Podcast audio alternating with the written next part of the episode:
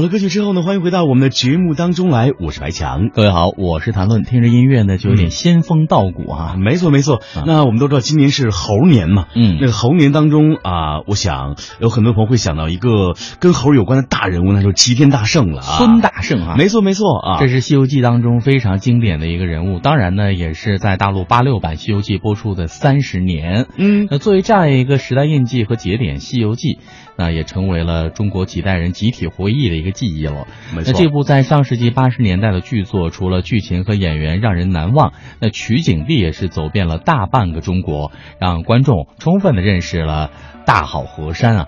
那在回味之时呢，我们一起来看看这些是中国风景精华的取景地有哪些，带你一起来重温一下那里的人文和景观。马上走入今天的乐游攻略吧。北京这胡同跟个迷宫似的，要是没有它，我还真出不来。这台湾牛肉面还真不赖呢，能找到这家老字号，全靠它了。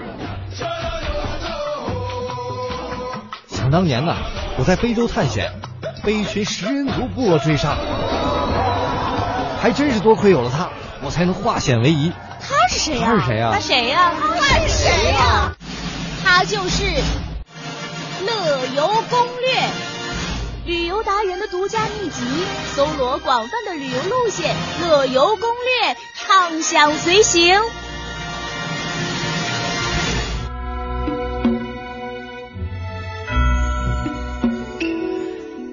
好了，今天的第一个景点呢，我们要来到的是肇庆的七星岩。啊，这里有什么豹头山啊，还有这个竹节山的外景，哎，嗯。真的没有想到，呃，原来《西游记》取景地中有这个广东著名的景点七星岩，这七星岩呢出现在《西游记》第二十三局当中，是这个玉华州豹头山虎口洞和竹节山九曲盘横洞的外景地，哎，嗯。孙悟空在这里啊收服了谁呢？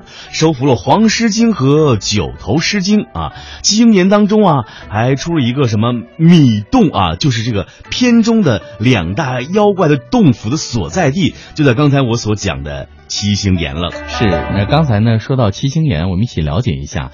七星岩位于肇庆市区的北约两公里。这样一个地方被誉为是人间仙境、岭南第一奇观。这个景区呢是由五湖六港七岩八洞组成。七星岩以喀斯特熔岩地貌、岩峰、湖泊景观为主要特色，有七排七座排列如北斗七星的石灰岩岩峰巧妙地布局在湖面上，湖堤把湖面分隔成了五大湖，风光旖旎，所以呢就取名为七星岩了。嗯其中呢，出米洞啊属于这个七星岩的八洞之一，是一个天然的溶洞，它四面环水啊，悬崖如壁。哎，洞上呢有这个林木葱郁的感觉，洞内宽有一两百平方米。洞顶啊有天窗，与地面相距是十米。